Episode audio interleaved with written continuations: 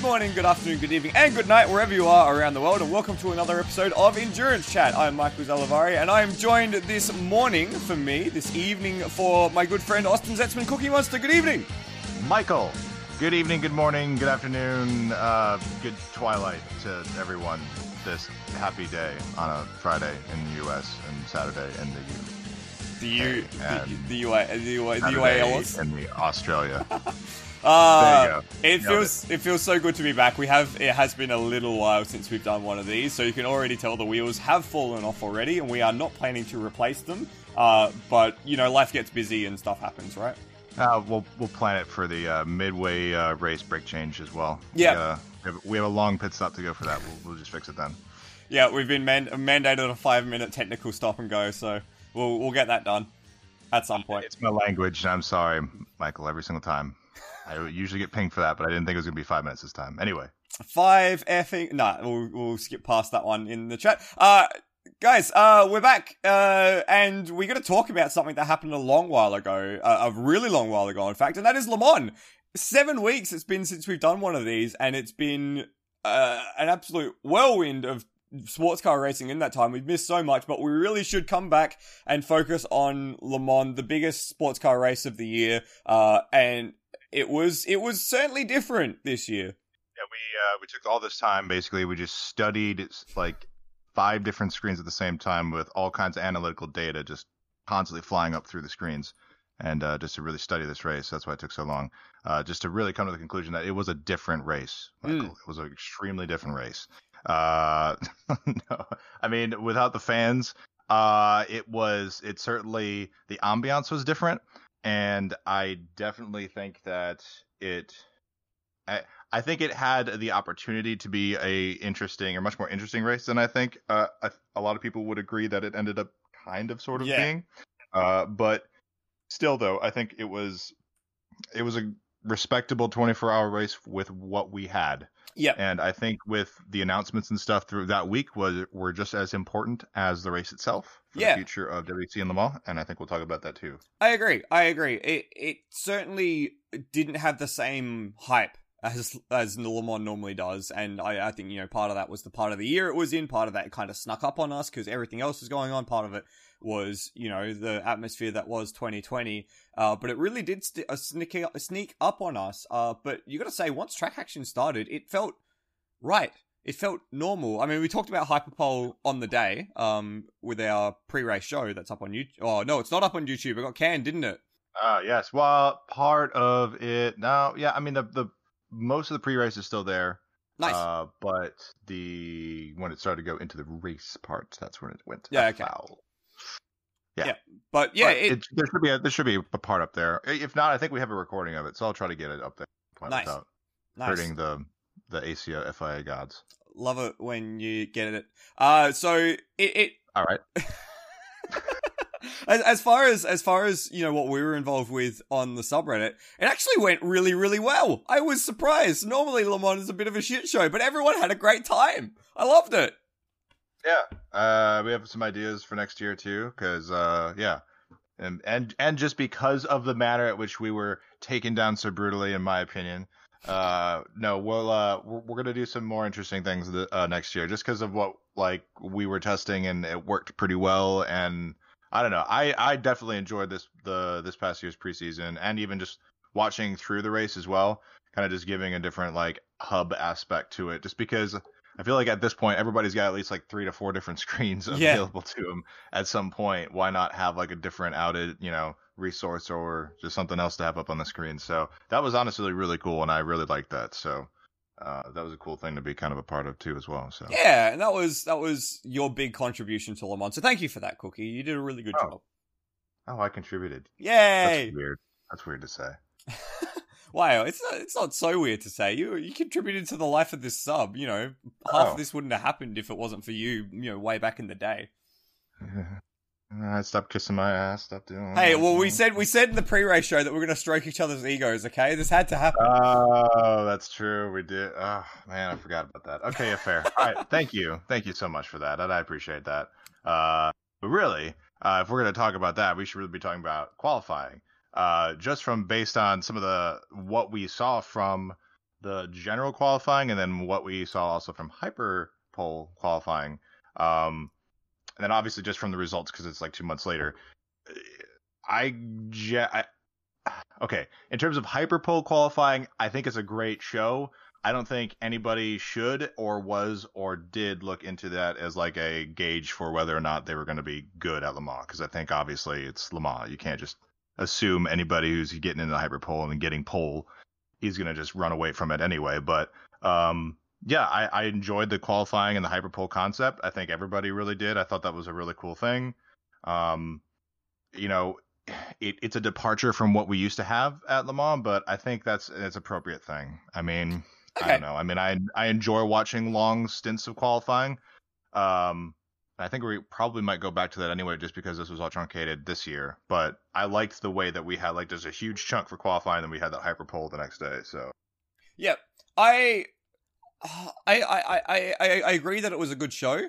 Uh, but I am not necessarily watching Le Mans for the show. I'm kind of watching it for the race. So, like, I, I, I can see the argument both ways. It was very, very cool to see uh, Menezes put that lap into the rebellion. That was like, what? But like, as far as as far as hyperpole as a concept, I, I, I just I want to like it.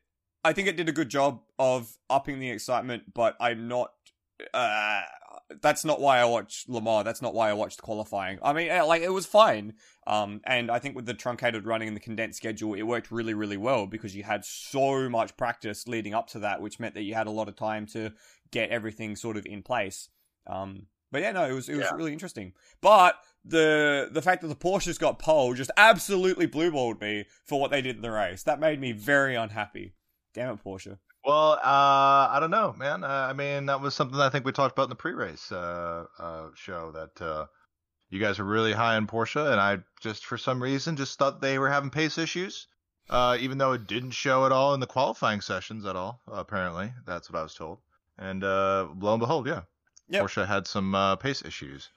Uh, little suffering some Aston Martin esque woes where they just didn't have what appeared to be their top speed, or just they didn't have the. It seemed like they had uh, you know, the car was balanced. It didn't seem like the car was off balance. It just didn't seem to have straight line speed as the other competitors did. Yeah. So. And I theorized during the race, and it came to light, I think, a little afterwards, that Porsche had had anticipated a more significant amount of wet running. We were looking at the radar all of Friday and Saturday, and uh, we basically everyone was saying it's going to rain. It's going to rain. It's going to rain. It's going to rain. It's going to rain. It's going to piss down. It's going to be pouring. It's going to be raining all night. So I think Porsche saw that and predicted that, and were like, "Well, we would just go for a bit of a wet setup here and hope the race comes to us in the middle part when it's raining." And then it didn't rain, so that they they kind of shot themselves in the foot there, which is very un Porsche like, to be honest. Yeah, that and that's what was also a little bit uh, kind of startling. I mean, and obviously commentators are gonna are gonna commentate. They're gonna be like, "Oh, this is very uh, Porsche, not like Porsche, very un, you know Porsche like." Uh, to see them kind of struggle with pace, and ultimately, really, what we've seen um, at Le Mans, especially, is that like if it's just a halfway decent. There's I mean, not to say that there's not a lot of competition, but you know, there's not a lot of attrition. You know, there's mm. not a ton of traffic to be dealing with. Um, a lot of these pace issues, quote unquote pace issues, which are like we're talking like three to four tenths, maybe a lap, which is nothing over you know three minutes thirty seconds, you know, yeah. forty five seconds a lap at Le Mans.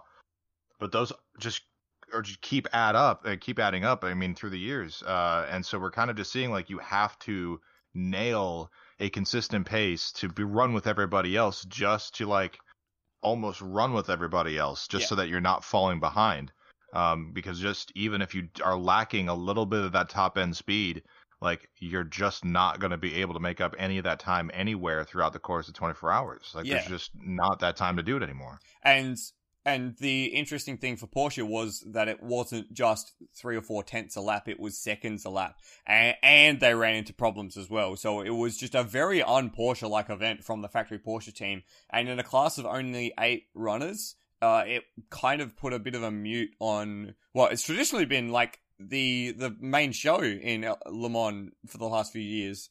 Absolutely. I mean, I, car counts being down is going to be is going to definitely affect it. But yeah, it um it, especially because we're I we've just been so used to seeing Porsche being up there Mm. running up front anyway. I mean, since what 2011, 2012 when they were kind of jumping back into their uh their Pro GT team efforts, like they've just been con- crushing it. So it's just kind of if they are ever off a little bit slight of pace, um, you know, just to not see them be competing up front, you're kind of like, oh, what's wrong? Yeah, Not necessarily like, oh, eh, you know, For- Ferrari's driving away from it. Uh, you know, it's be, it's you know, whoever is driving away from it, there- it's just kind of like, oh, what's what's what's wrong? Yeah. Excuse me, what's wrong with Porsche? You know, Yeah, I, exactly right. Uh, and they, they languished to fifth and sixth in class. The last two classified finishes. It would have been sixth and seventh had the number 71 AF Corse Ferrari not suffered, uh, suffered a drive shaft failure on the last lap of the race. They were sitting in fifth place, fourth place, in fact. And yeah, the, the drive shaft just completely ruined itself. So on the last lap, a non-classified finish for AF Corse. That's shades of Toyota at 2016, right? Had to Uh, had to chuck it in. Had to chuck it in. Ah, yeah, yes, that one. Yeah, that would. Uh, that was when they almost won Le Mans. Yeah, when they almost won the, Le Mans. uh, for the first time. And Yeah. it would have been such a sweet, and it would have been such a wonderful victory because it would have been against a worthy opponent. You know, Yeah. so they wouldn't have had. You know, although let's okay. Here we go. Soapbox comes out. Cookie Austin Zetzman, everyone.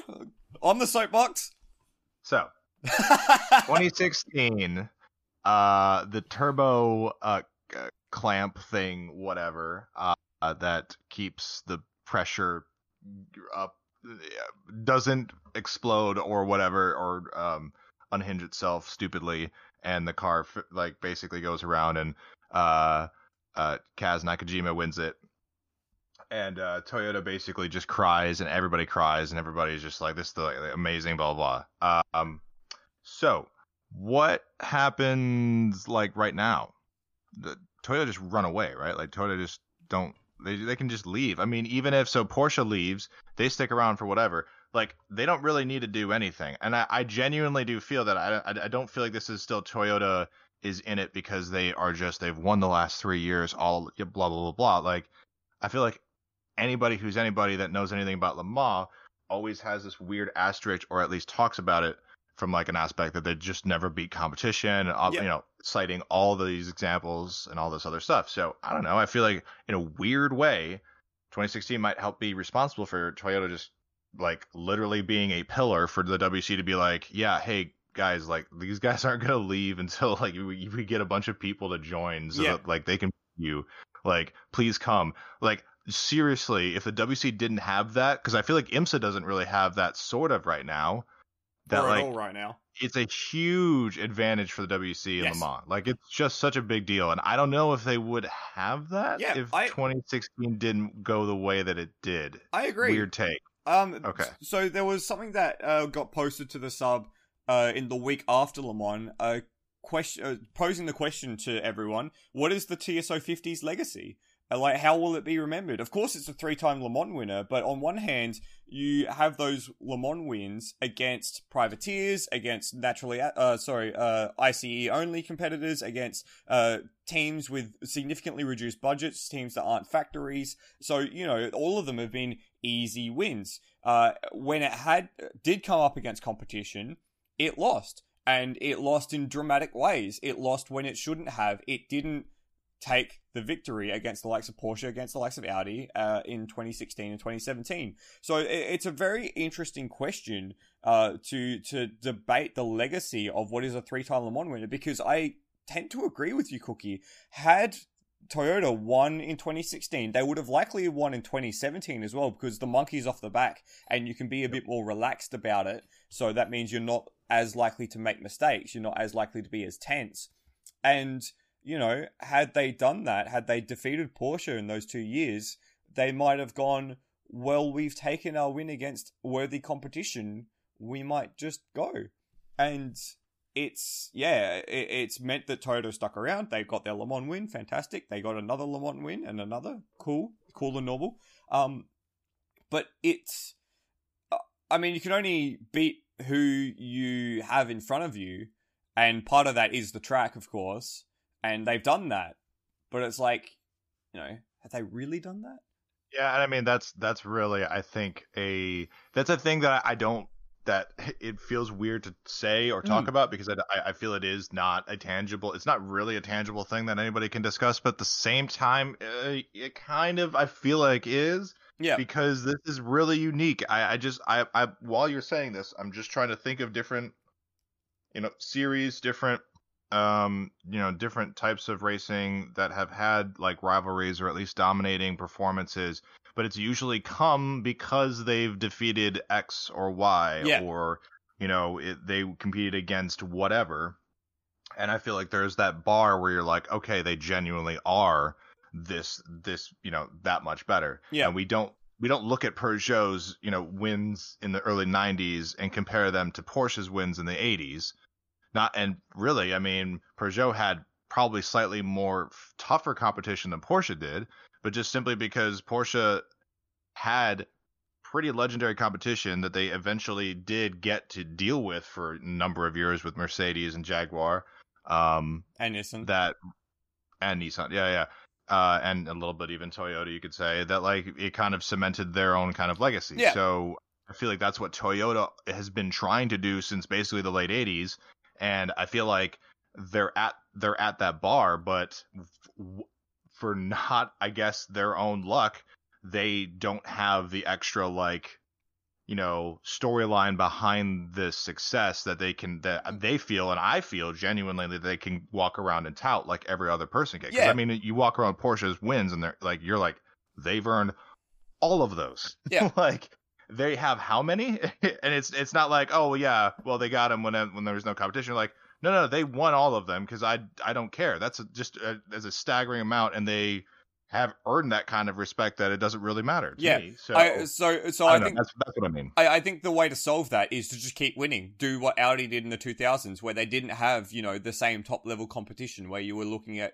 you know, very fairly underfunded teams from the likes of Cadillac or, uh, you know, Panoz and those sort of things, where where they're not really competing in the same league. And then when someone does come with actual competition, like Peugeot did in the late 2000s, uh, then beat them as well and then you go, look, even though we were facing poor, uh, lesser competition for years, when the competition came, we were there and we still beat them. Like, I think that's the the only way you can really uh, reconcile that uh, that sort of uh, like emptiness in competition is to keep going until competition comes.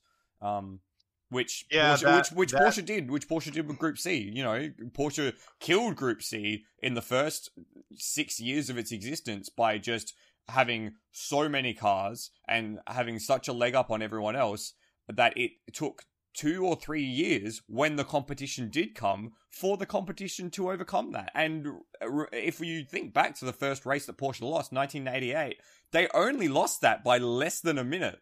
I like, uh, you know, that's a staggering, staggering, uh, staggeringly small gap for a car that had been developed, you know, six, seven years ago. Yeah. No, I mean you you you- you bring up a great point just from that aspect. I mean, to me though, I would even look at the uh, the role of having a different category or a prototype category where you know where some of these teams can even look into going and sidestepping to go that way. Okay. And that's that's a whole different discussion for another time. Yeah. But um, yeah, no, I I. I do think that there that 2016 did play a role in how and how much the WEC has been able to pivot the hypercar category in you know into a solid tangible thing that you know remains to be seen from IMSA's effort with LMDH at this point because Mm. I, I just it Cadillac doesn't seem like they're very strong footed into it. Acura seems like they they'll be in it, but I don't know. Yeah. and Let's- from that you're like I don't know. Let's leave that discussion for another time because that's a Correct. whole thing, and I have some words. Uh, let's uh, f- focus back on Le Mans. Toyota's race, uh, in the end, it was once again the number eight squad that took victory, their third win in succession. So three wins in a row for Buemi and Nakajima. Uh, making them the first pair to win consecutive three consecutive races since Biela, Kristensen, and Capello back in 2000 to 2002. Um, so Yeah. great for them. Brendon How Hartley. everybody respects them. See, Yes. that's what I mean. Uh, and Hartley notched up a more, a slightly more unique uh, Le Mans achievement, being the, uh, I think it's fifth driver to win in the LMP1 era overall with two separate marks, uh, which includes, uh, I think it's Kristensen with Audi and Bentley, um, Biela with Audi and Bentley, and oh no, it's Capello with Audi and Bentley, and then his Porsche stablemates Bernhard and Dumas, who both won with Audi and uh, Porsche. So good job for him. Uh, but they didn't have it all their own way. Uh, they were running 1 2 overnight, and then the number 7 car suffered a turbo issue, which brought them into the garage to fix it for, I think, five or six laps. So it wasn't as easy and as clean as it has been in a few previous years. Uh, but the they managed to take the victory. Uh, but you really have to feel for the number seven squad. Again, it is their car that is afflicted by something going wrong. And I believe they were leading. Yeah, they were. They were leading well. quite comprehensively. They had a lap lead. Yep. Yeah, that, that that car is just cursed. I mean, it is. Any, any odd number with Toyota, just don't pick that. Unlucky at number seven. Uh, wait, or was it the six that had the turbo? It was the six, yeah. It was the six. Okay. Well, I, I'll find a correlation between both of them, so don't worry. Um, but yeah, I mean, I, yeah, that's Ed, that's why you know it just takes one extra little snap of something to go wrong for the number eight, and we have a completely different discussion. Yeah. and it's the best Le Mans we've seen in 20 years for no reason other than like the Goliath was defeated. You know, you know, blah blah blah blah blah. So I feel like to that end, you know, this this was a decent payoff in itself, just from the aspect that look, one of the, they're not bulletproof, and um and Rebellion was able to capitalize with that. And and it was tense. Yeah, it was tense because the number eight, you saw smoke coming out of the number eight. Like immediately after the number seven had come into the pits, there was trails of smoke, and everyone was just like, "Oh my god, it's gonna happen! It's happening, guys! It's happening!" But then it didn't happen, and the Toyota just trucked on. So it was it was quite tense for a little while eh, overnight there, and it was looking a little a little scary. But the the Toyota did Toyota things; they just powered through it, and yeah, won the race. Yeah, and uh, uh, thank you. Tip of the cap to Toyota for coming, and uh, we'll, we'll, We'll- move on to next, next year. year, yeah. um Rebellion Racing were looking for a double podium. They uh, once the Toyota had their issue, the ByKolles did ByKolles thing, lost its rear wing going into the Forest Esses, and then chugged Oh. around the track. Somehow managed to get to the pits, and then they were like, "No, we can't fix this." So it, it was a valiant effort from I think it was uh, Dillmann in the car to get that car back because it was just I mean, munted. such an appropriate retirement. I mean, such an appro- like i if it wasn't going to be on fire, like, bodywork failure is like the next ByKolles Well- thing that you would ever expect from that car. Yeah, so. that, that wasn't the first time they've lost their rear wing. I remember back when the WEC raced in the Nürburgring, this is going back 2015, the same thing happened going into the first corner. The rear wing just whoop! And somehow, yeah, it's just, uh, it's just one of those ByKolles things. Uh, can't wait to see them back next year, by the way. Uh, they announced their LMH project, uh, for next year, which will be really, really cool. I wonder how much their hypercar is going to be, and whether or not.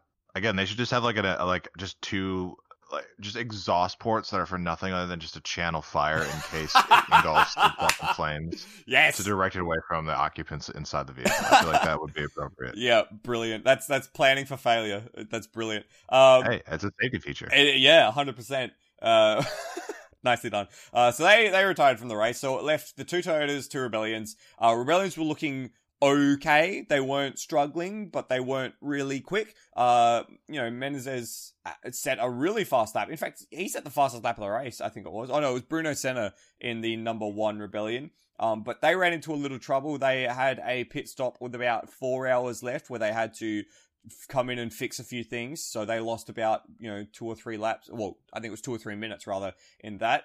Then they were fighting for the podium with the number three car with uh, Dumas, Berthon, and Deletraz. And then Deletraz made a mistake in the in Tur- no, sorry, in Indianapolis in Arnage.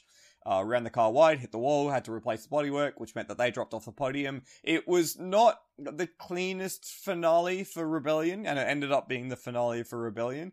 But they weren't as far away as they have been in years past. Uh, so, Yeah. what what are your thoughts? Was it a, a fitting farewell or a kind of a a, a a trail off a trailing off whimper that Rebellion finished their life with? an appropriate privateer uh ending. I don't know. I mean, the privateers we they've not done anything for a long time, and so I don't know. I feel like this is, you know, eh, they had as good of a shot. It was basic. It, it was basically they had a couple free hits on the on the heavyweight or something like that. Yeah, okay. Deal. And uh, and then see where they could dice it up with a judge vote at the end of it, kind of thing. But I mean, yeah. So it's a it's an admirable. They've got they've got a couple podiums. I feel like at Le Mans now. A couple. I think they have two second places. Uh, no, So they've, not- they've won second place. Uh, this is their best their best result. Uh, they've ha- had result. a podium in 2017 and no, a podium 2018, uh, finishing third, and they got their podium finish from 2017 taken away from them for messing with the bodywork as an LP2 car. Oh, that's right. That's right.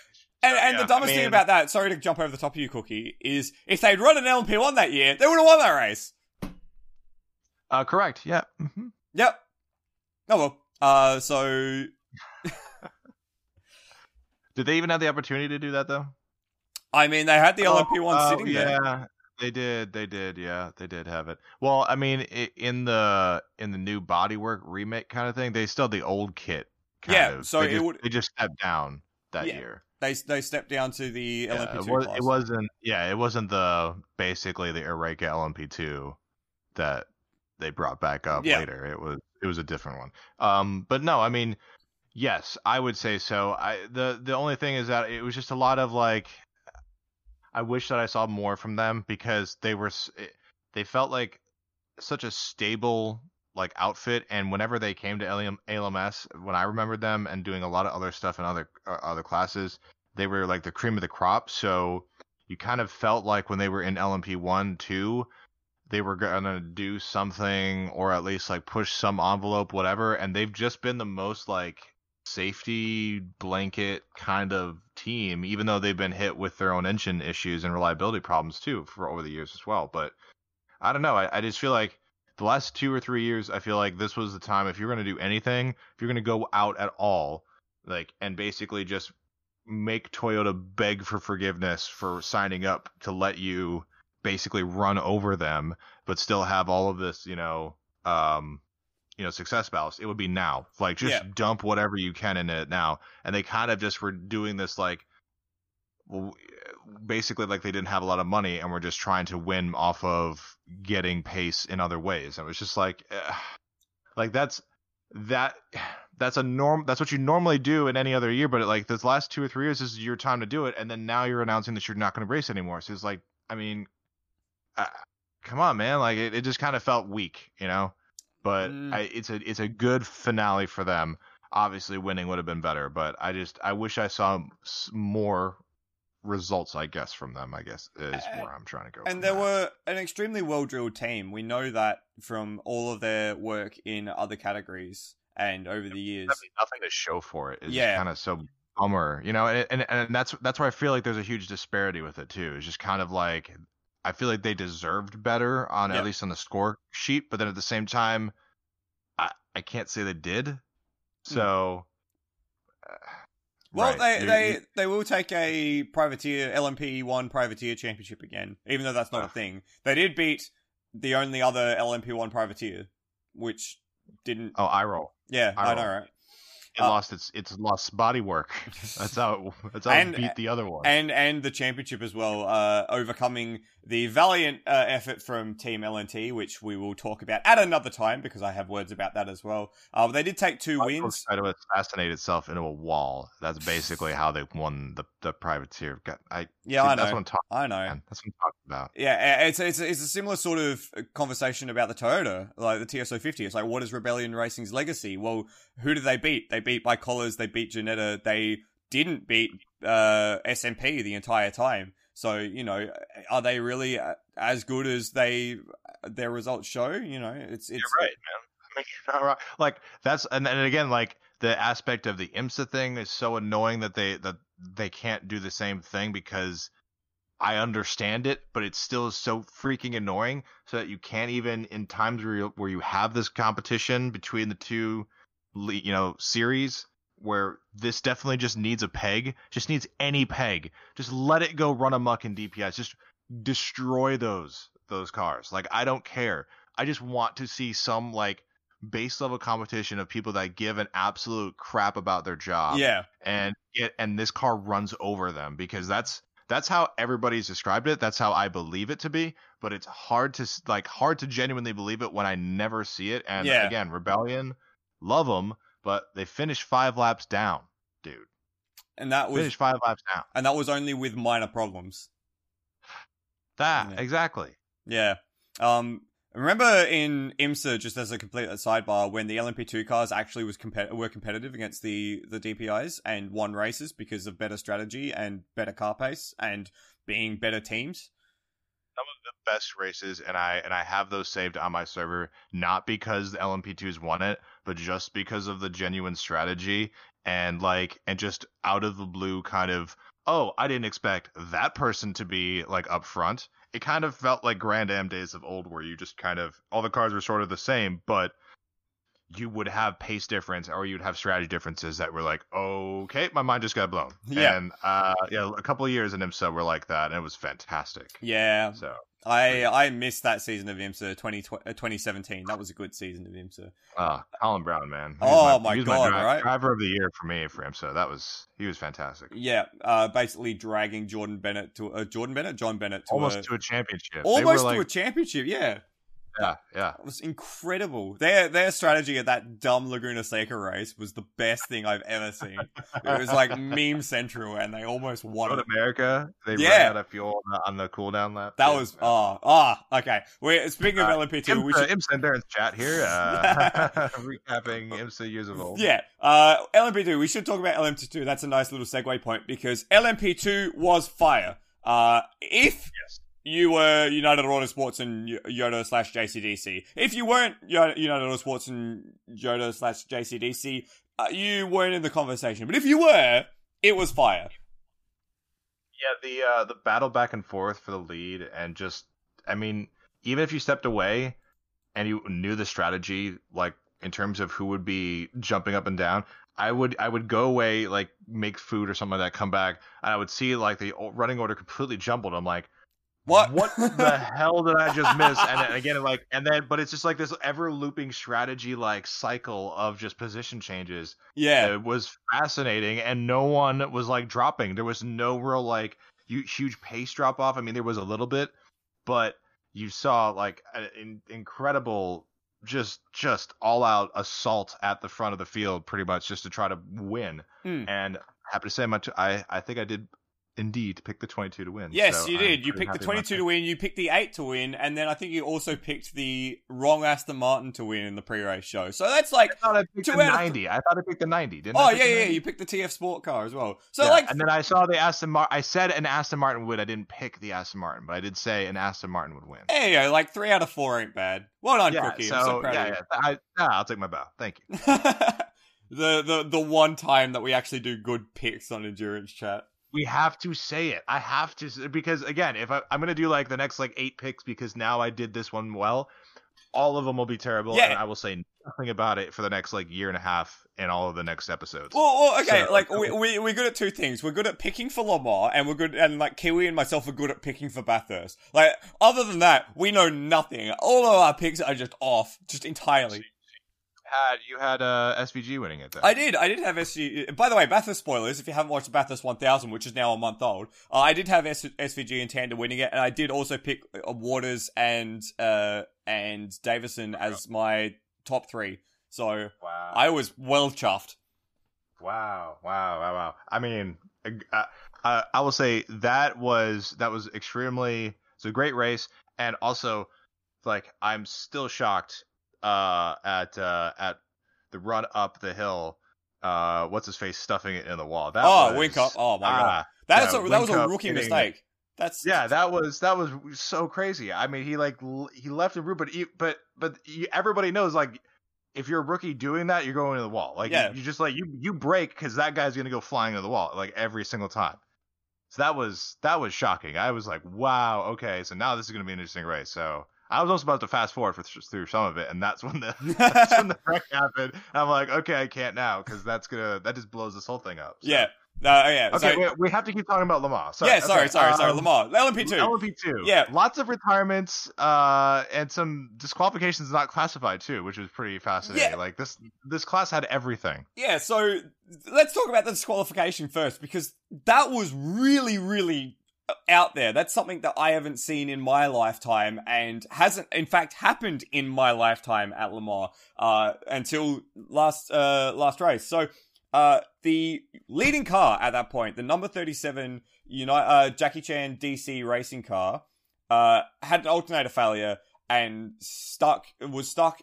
I can't remember because it happened while I was asleep that I got stuck. And I think it was at, was it at Tertre? Was it that area of the track? Uh, there, yeah. Yeah. So anyway, what happened was it suffered a broken alternator. They couldn't get it back to the pits. They somehow managed to revive the car, get it back into the pits, and repair it. Lost 22 laps. It was like, okay, well, they're out of the race. Four hours later, it comes to light that uh, they received a component from a team member who went out to the track and passed it to the driver, which is a direct violation of the rules around outside assistance at Le Mans. So they got disqualified. Abs- like black flag, that's it, your day's done. And they didn't contest it. They're like, yep, we got found out. They got black flagged. They got Oh. disqualified. The first time a team has been disqualified for violating outside assistance since 1994, in which a Callaway Corvette got black flag- flagged for the same thing. That is literally not in my lifetime. That is like a month Ah. before I was born.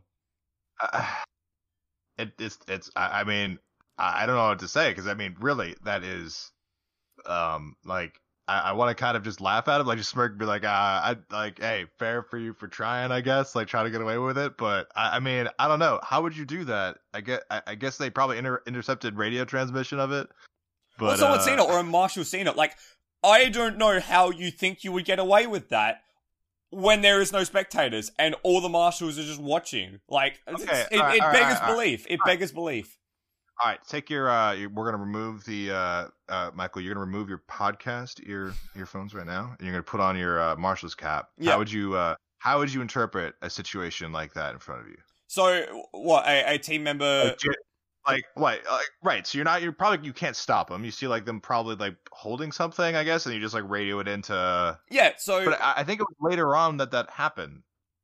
So it felt like the investigation happened like later on. It wasn't like instantaneously as soon as like they were trying to get back to the pits. That's when they got the black flag. Like it was later on when the they were still going. I think they were like making another stint. I'm- Yeah, yeah. I'm pretty sure. So, uh, like, i- i- if I was a marshal and I, I witnessed something like that, I have seen, uh, like team members come up to the wall, uh, on, on certain marshal posts where there's, you know, where there's more access. I haven't, you know, marshaled enough different events where that happens, enough endurance events to to sort of get a get a sort of scope.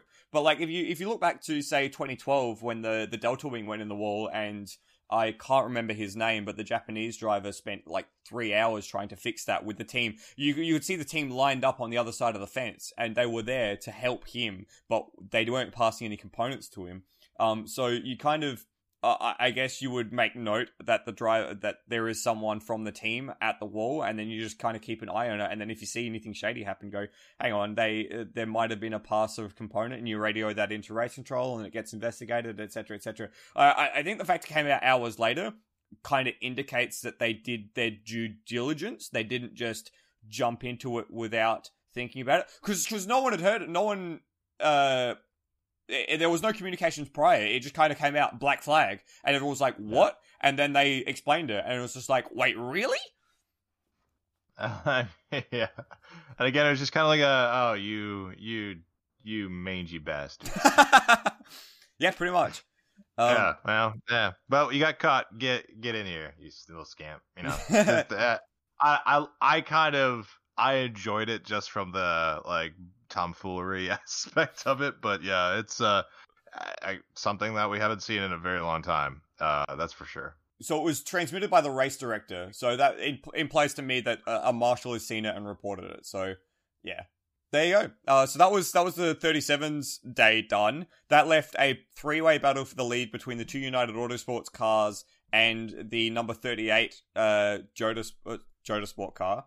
Um, there was an interesting tussle there because through the night it seemed that the 32, the Job van Uitert and Alex Brundle car and Will Owen car had a bit more pace, but they ran into an oil leak. They had a, a fixed fuel line fracture, um, which took 45 minutes to fix, which dropped them out of the order. And by the way, Van Uitert got back in the car and set the fastest lap of the race within like five minutes of getting back out on track. And it was like, damn, that car could have quite easily won.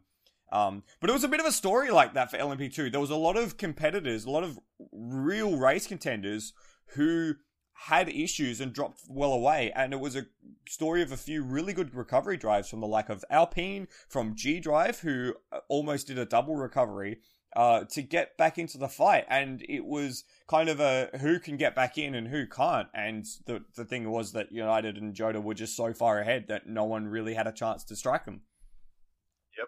And again, I, I feel like even um, even saying this in reviewing it, you're like, okay, well, it's not really that great in, in terms of just like really, really, really competitive, uh, huge parity, blah, blah, blah. But I mean, even still, the aspect that you would have two of these uh, teams, and even to a certain extent for a lot of the racers, like three, uh, that were that far ahead on pace and were just constantly basically trying to one up each other for most of the race, I feel like is a feat in itself, mm. just from the aspect that it should have been a lot more close throughout the yes. most of the field, and it has been yes. for the last few years. I, I, so and I think losing, like in the first lap, losing the Alpine car for a water leak, which then they recovered, they ended up finishing fourth. You know, they had a great recovery. And had they not had that problem, they would have been in the mix for potentially a race win. You know, it cost them three laps. What was the gap at the end? Three laps.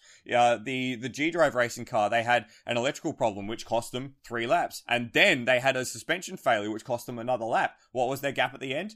Three laps. You know, they could have won. They could have been in that fight. They deserve to be in that fight. I think the only one that got take that lost out because of an issue uh, that then didn't really recover was uh was Racing Team Netherlands and and Dragon Speed. Dragon Speed had a friggin' awful event. They you know were nowhere the entire race because of a variety of problems. But Racing Team Netherlands, I expected them to be able to come back into the fight, but they just spent so much time in the gravel, in the garage, just doing other things instead of running laps and it was yep. disappointing. It was a very bad day for Frits van Eerd, of course, because his team also, the team that he sponsors in the Tour de France, also lost the Tour de France that day as well. So big Fs in the chat for Racing Team Nederland. Big Fs for Fritz, everyone. We got we got two Fs. wow, oh, good. but yeah, it was a story of, of remarkable recovery drives uh, versus just two consummate professionals that ran away with it. Uh, and United just staking their claim as being probably the best non uh, non OEM uh, privateer prototype team in the world right now. I mean, I think that they would probably they if given the same tools that Rebellion would would be able to beat Rebellion. Um, I, I just feel like they they are the gold standard mm. of prototype racing at this point. Um, you know, like I said, that isn't like a factory OEM kind of led team. So yeah. they are absolutely by far, in my opinion, they're just by far away the best uh, LMP2 team right now. Well, uh, ELMS, WC, whatever. Yeah, and, and, you know the results speak for themselves. I mean, it, it, until last weekend, where they came second for the first time, they had won every single LMP2 race that they had entered since November 2019. It, that includes all WEC events, that includes all ELMS events, and often getting double podiums as well. So they yeah. they won. I think their streak was. Oh, let's do some maths here. It was four ELMS races and six WEC races. So they had ten wins on the trot. It includes Le Mans. It includes a drivers champ, drivers and teams championship in the WEC. It includes a drivers and teams championship in the ELMS. It was uh, it, you know, we used to joke about G Drive being in the evil empire. No, it is now United Autosports. United Autosports are the evil empire from Star Wars in LMP2. I, I feel like, and again, where where people, uh, I I've always I've been a, I've been a fan of United Autosport, but I've seen this coming anyway. yeah, like I've just I've seen where this is. Oh, they're, I mean, they're a good structured team and outfit. Like they want to race. Their entire thing is design. They're like they're like what I remember from like Flying Lizard back in the day yes. for ALMS. Yes. Or TRG, that kind of thing, where they're just like, yeah, we're gonna be like really good, and we want to be here for a while, so we're just gonna do everything correctly and screw y'all. Yeah. And that was the, basically what United Auto Sports have done for the last five years. And honestly, it makes it that much more hilarious that they stuck with Ligier that long.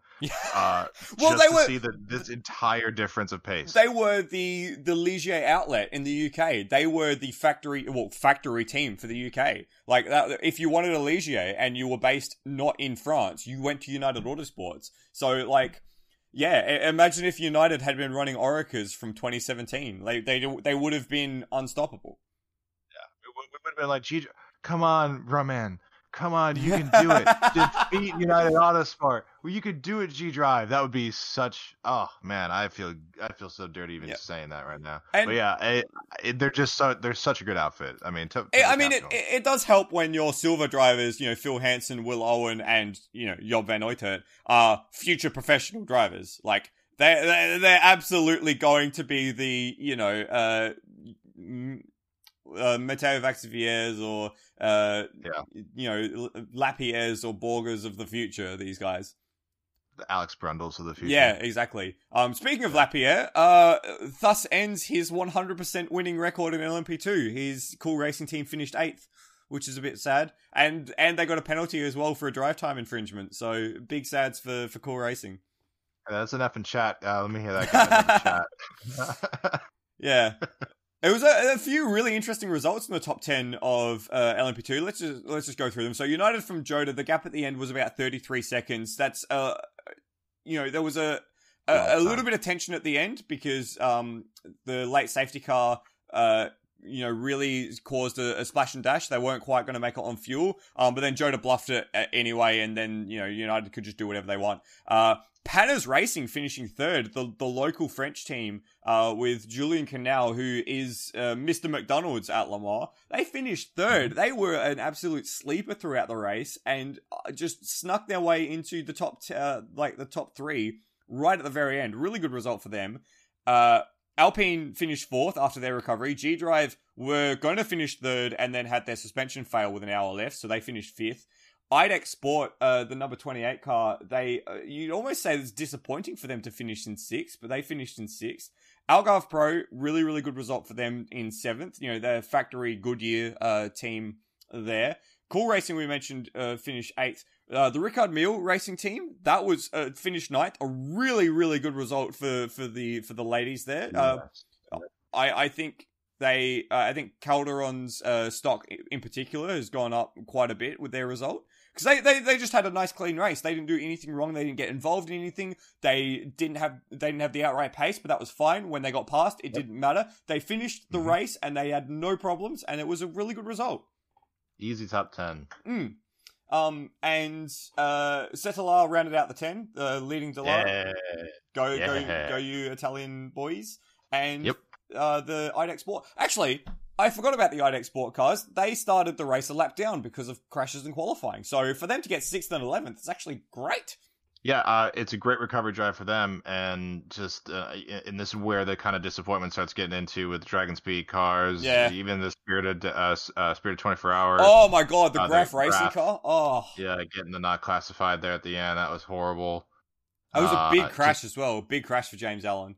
And yeah, I, I we never got a replay. I don't think they caught it. We only saw the aftermath, and I'm not sure whether or not that's a component failure or a fatigue mistake because it could be either going in. I I, I think at that angle, it's because you'd expect a component failure to happen on the peak load, which is in the middle of the corner, which would send you more into the gravel trap. But it happened so late in the corner. I I I, I hope it wasn't a fatigue mistake. yeah, I, I, I, yeah. That's what it kind of seems like. Yeah. it, it- that's it's such a tricky corner. I mean, that's such a because if you get it wrong, you get it wrong, and, And it usually gone. ends badly. Yeah, or you spin out, or you're, you know, brake locking into the gravel and you know going straight on. So, yeah, yeah, it's that that was such a tough one to watch too because you're like, oh man, and there's no, there wasn't really any shot for him to, to drive it back just Nah. to recover it all, just to finish. It was done. It was done. It was absolutely done. And that was such a shame because they were my spirit of the race, the spirit of 24. They were they were the, the breakout team, the team that I was so unexpected that they were doing that well. Uh, James Allen, his first stint fighting with the likes of Filipe Albuquerque, Alex Davison, uh, you know, he was unstoppable in that first stint. He, he killed them. It was great. And then uh, I was actually quite impressed with Charles Milesi. I was not expecting. I, I had no idea who he was. Uh, apparently, he's a German or French Formula Four talent, and he was he was putting in some quite respectable lap times. I was pleasantly surprised. I think that's going to be a name that we'll see a lot more of in the future. Hopefully, yeah. I mean, I, and again, that's this is just where LMP2 is just such a huge saving grace to Le Mans yes. when LMP1 is suffering, uh, just because of how uh, just how good the uh, the teams are. The parity is just perfect. Obviously, with when you only have basically one chassis to contend yeah. with, uh, it makes it a little bit easier. But um, yeah, it the racing has just been fantastic, so I can't really complain too much, and um, it's it's not been boring. Mm. So that's all I ask really of LMP2. Don't be boring, and it it really is not. It plainly wasn't. It was, uh, it, and I like I, have talked quite a fair bit about LMP2 here because I was actually in charge of covering the LMP2 race for Daily Sports Car, so I was like neck deep in oh, spreadsheets. for that, Michael. Oh, thank that was you. a great. You, you, did a great job. Uh, everything was really tangible. It was legible. Uh, your handwriting was very neat.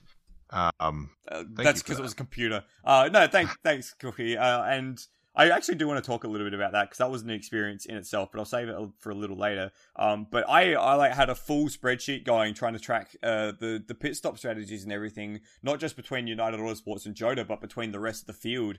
And it was a incredibly complex race heading into that last stint and it could have been uh, it could have been any of like five cars finishing on the podium in that last stint so it was uh, you could not say it wasn't it was boring. You can't say that because it was just an enthralling strategy battle to get to that last stint. Uh, and in the end, it was Panis Racing that had had the chops when everything came out in the wash.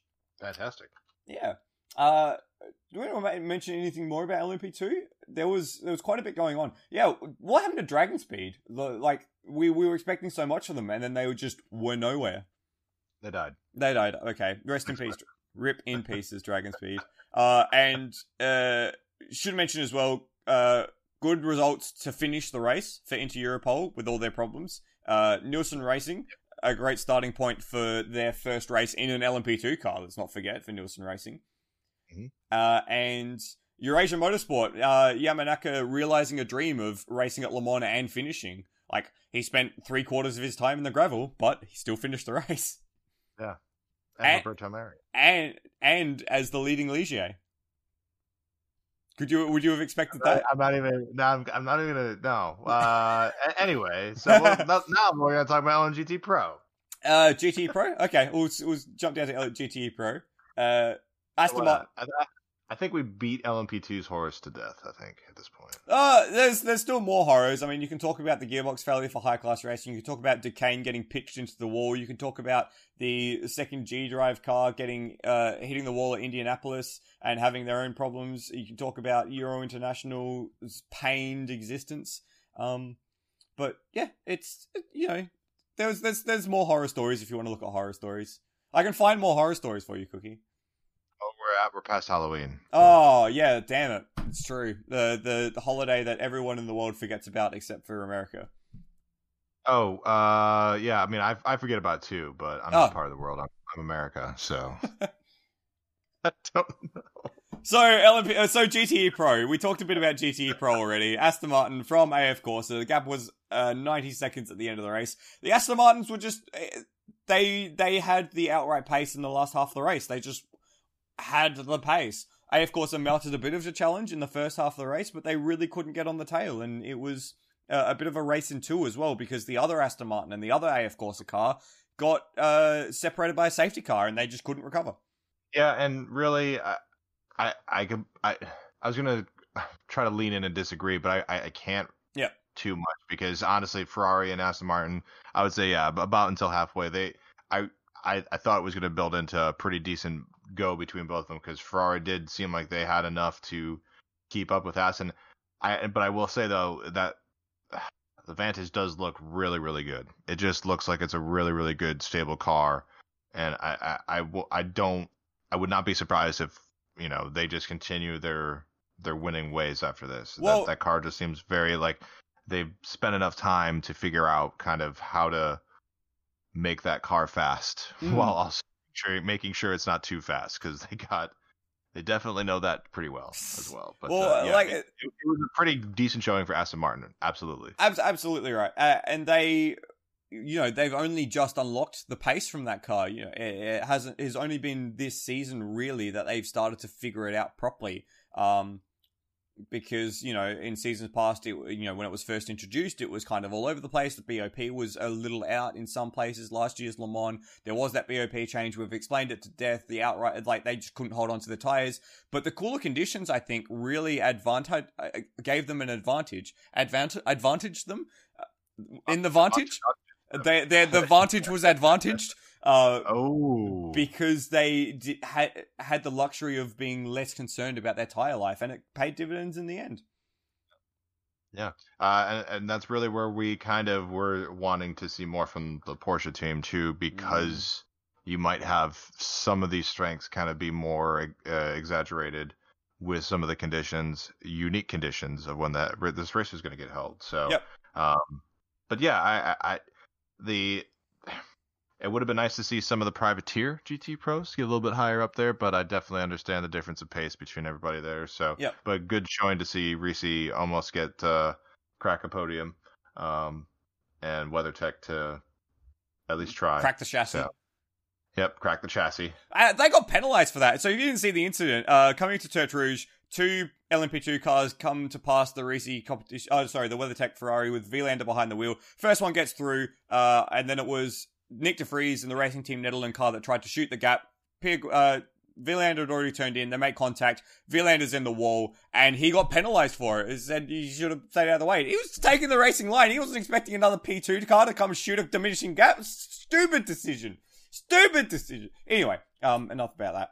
Uh, interesting to note on the Aston Martin uh story that their results propels them to one and two in the championship, and in comparison, the dreadful race for Porsche drops them away to four and five in the championship. They were in the hunt together uh prior to this race, and now it is going to look. It is looking like a battle between the two Aston Martins and the Pier Guidi Calado uh, Ferrari, uh, who finished in second place for the the WEC Championship. Porsche have just completely lost out. Yeah, they uh, uh we need another F. We just need another F at this point for Porsche. Uh, I don't like this. just- I want to. I want to get off of Mr. Porsche's wild ride. but what about what about Petit? Just just think about Petit. There you go. Ah, the 2016 season. What a year!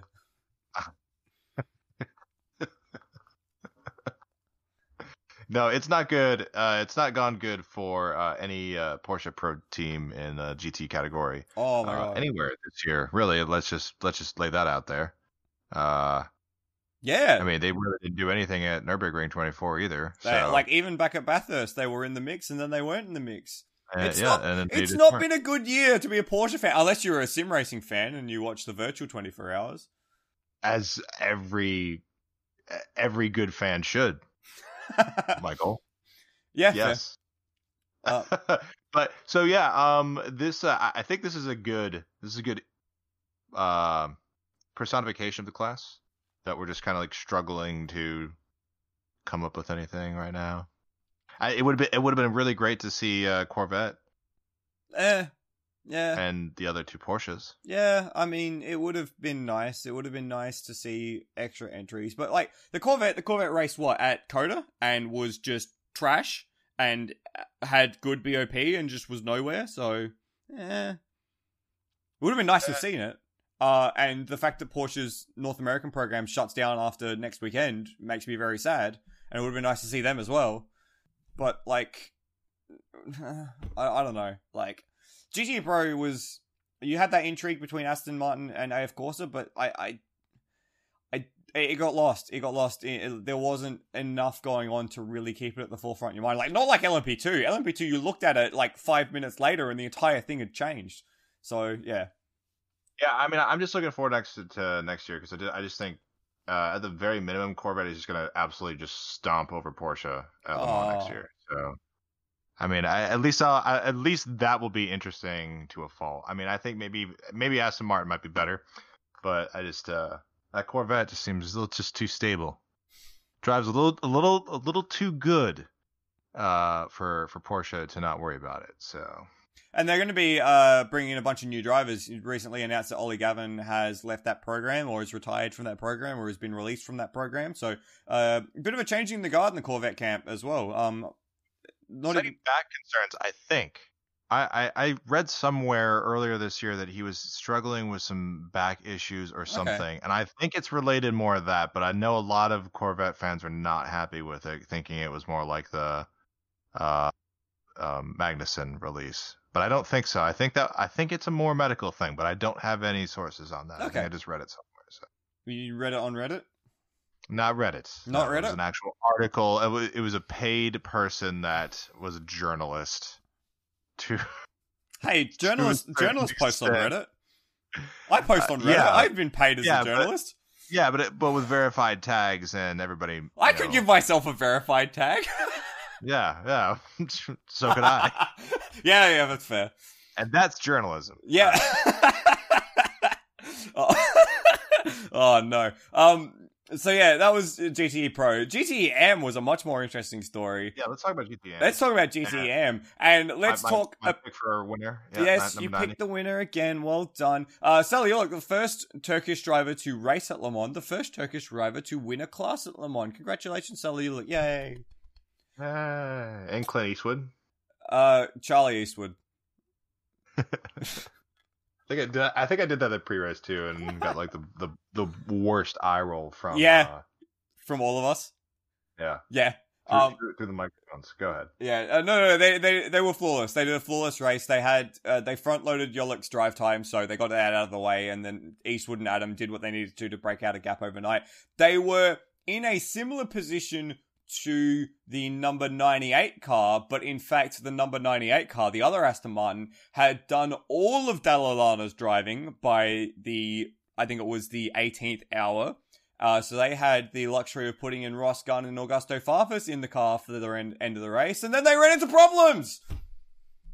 So sad. As you would. So, as you would. So sad. Uh, it, it just it hurts. It hurts so much that the the poor number uh number ninety eight car just it, it can't catch a break. You know what was surprising to me was that uh, the number fifty-seven didn't win and wasn't penalized with a fuel uh, fuel fuel regulation error. The number fifty seven. Yeah. Yeah, that would be. Sorry. That's fine. Uh, that would be. That was a uh, yeah that that was a little uh, Ben Keating dig there. yeah. That They- well done. I expected him to be well uh, well higher up on that on the leaderboard. To be honest, they they did not have a good race. Yeah. Well, where they finished? They finished fourteenth. Um, Fourteenth in class, yeah, wasn't good. 13 laps down. So they must have had a problem uh, at some point. I, I don't understand how they could have not had a problem. It's possible. but yeah, uh, it, yeah, it was a good it was a good GTE AM showing. I think there was a quite a few number of leader changes and a decent number of cars that were leading uh, the class uh, throughout the race. So uh, a decent amount of parity as far as I'm concerned through it. Um, and we de- we definitely saw just a bunch of different fluctuations of the top ten for different teams. Yeah, exactly. It, it- was a similar story in LMP2, and it was an interesting sort of prospect with the the like driver concerns and the the you know who do you put in the car because uh, teams had a, a bunch of different strategies. So you know Yoluc and Ried were in the car early and then didn't do any night stints, so they still had to do some time at the back end. But by that time, Yoluc and the t- number ninety car was just too far ahead. Uh, the seventy seven car, uh, you know, managed to get enough of Ried's drive time done uh, early enough to get Campbell in the car for that last stint. Um, did all of their driver time, uh, all of his driver time overnight. So the AF, the AF Corse car came back strong during the race. Whereas the, you know, the number 99, the JMW car, the Luzich racing cars, they all kind of fell away. It was a, a really interesting mix. Um, and I, it really propelled itself to a, a thrilling finish. Uh, not so much for the lead because Yoluc was just, and you know, a safety car ahead when the safety car came out. But for second place and third place, you know, that battle at the end between Cairoli, Campbell, and really. Nielsen, whoa, that was fire. yeah, and just how much they were closing uh, within, you could just see the uh, you know the potential for uh, just a really good fight at the end, and just how close they were at the end. It was it was a great great battle, and just a couple that too with LMP2 at the time where you didn't know for sure how that was going to play out because you saw some fuel saving and with Jota pushing. So uh, at the end, both of the and I think I commented that too. Both the M categories really just like really trying their hardest to keep putting on a show for everybody. So that was really cool to see. And I actually quite liked that. I liked the fact that uh, there was a bigger emphasis on the AM categories this year because honestly, they are at times the most interesting categories to watch. I mean, everyone, you know, wets their pants silly about the LMP1 race and the GTE Pro race because it's all factories and it's the absolute maximum, etc., etc. But the the amount of variables you get in the GTM category and the LMP2 category, I think more so in GTM, uh, you, you can really engage yourself with a quite complex race if you're willing to put in the the effort to to decipher it.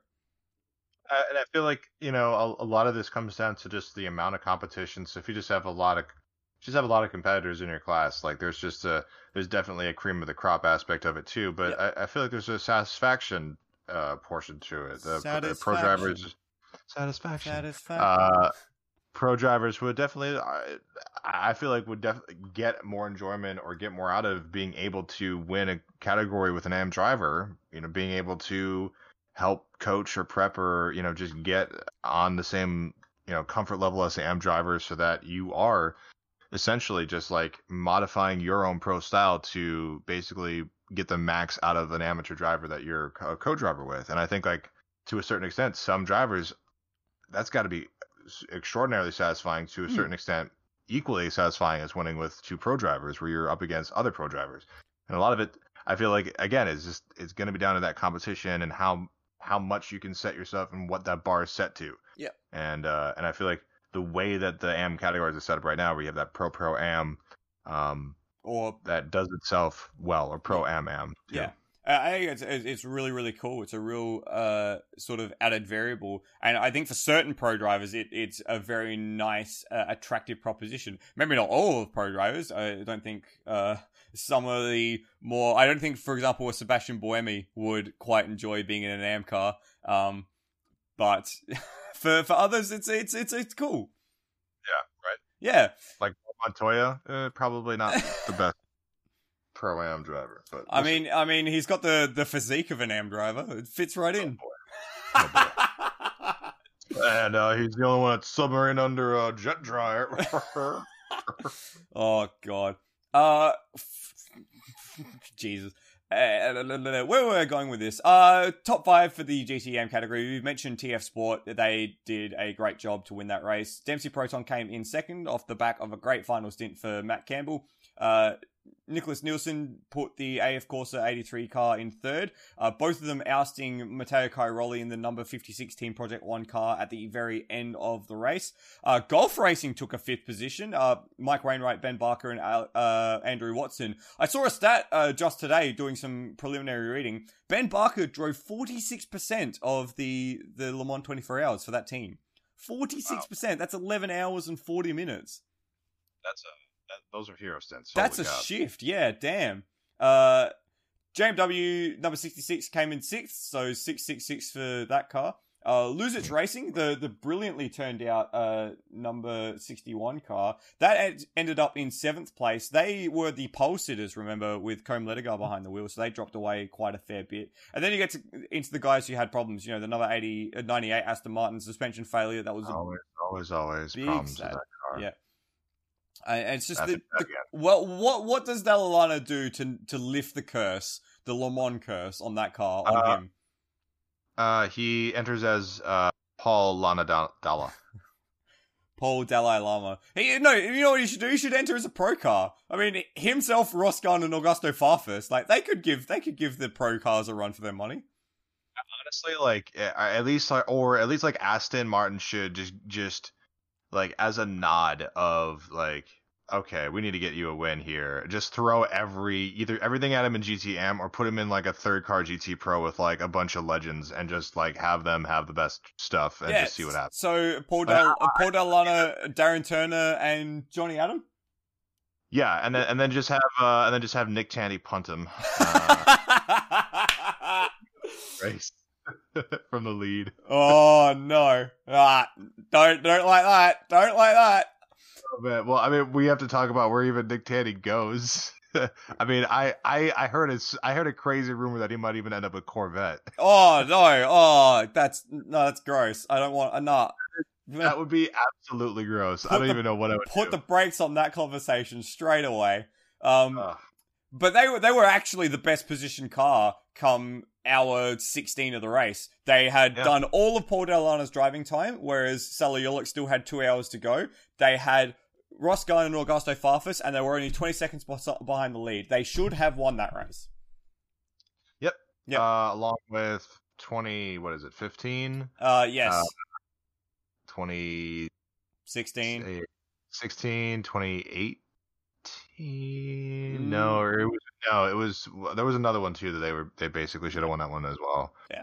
So they've been trying. They've been, they they should have won like four out of like the last ten races at Le Mans, and all and I would even say eight of the ten races they've been competitive in Yeah. at Le Mans.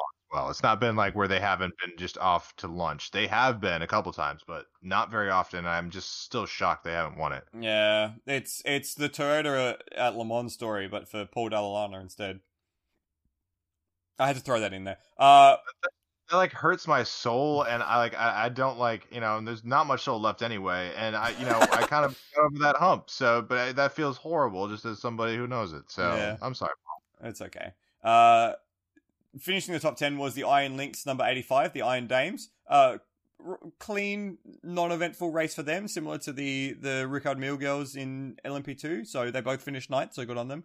Uh, Dempsey Proton, the number ninety-nine car. Um, Inthraphuvasak and Luca Légeret with Julien Andlauer finishing 10th, so good on them. Uh, Iron Lynx Proton Competition, AF Corse, Team Project 1, Red River Sport, and the other Team Project 1 car were the other finishers. Havaro Corsa had an engine failure, I think. The other Iron Lynx car had an engine failure. Uh, and there was a few non-finishers, MR Racing, AF Corse, of Race cars, all running into problems. But let's talk about the Zombie Dempsey Proton car, the number that 88.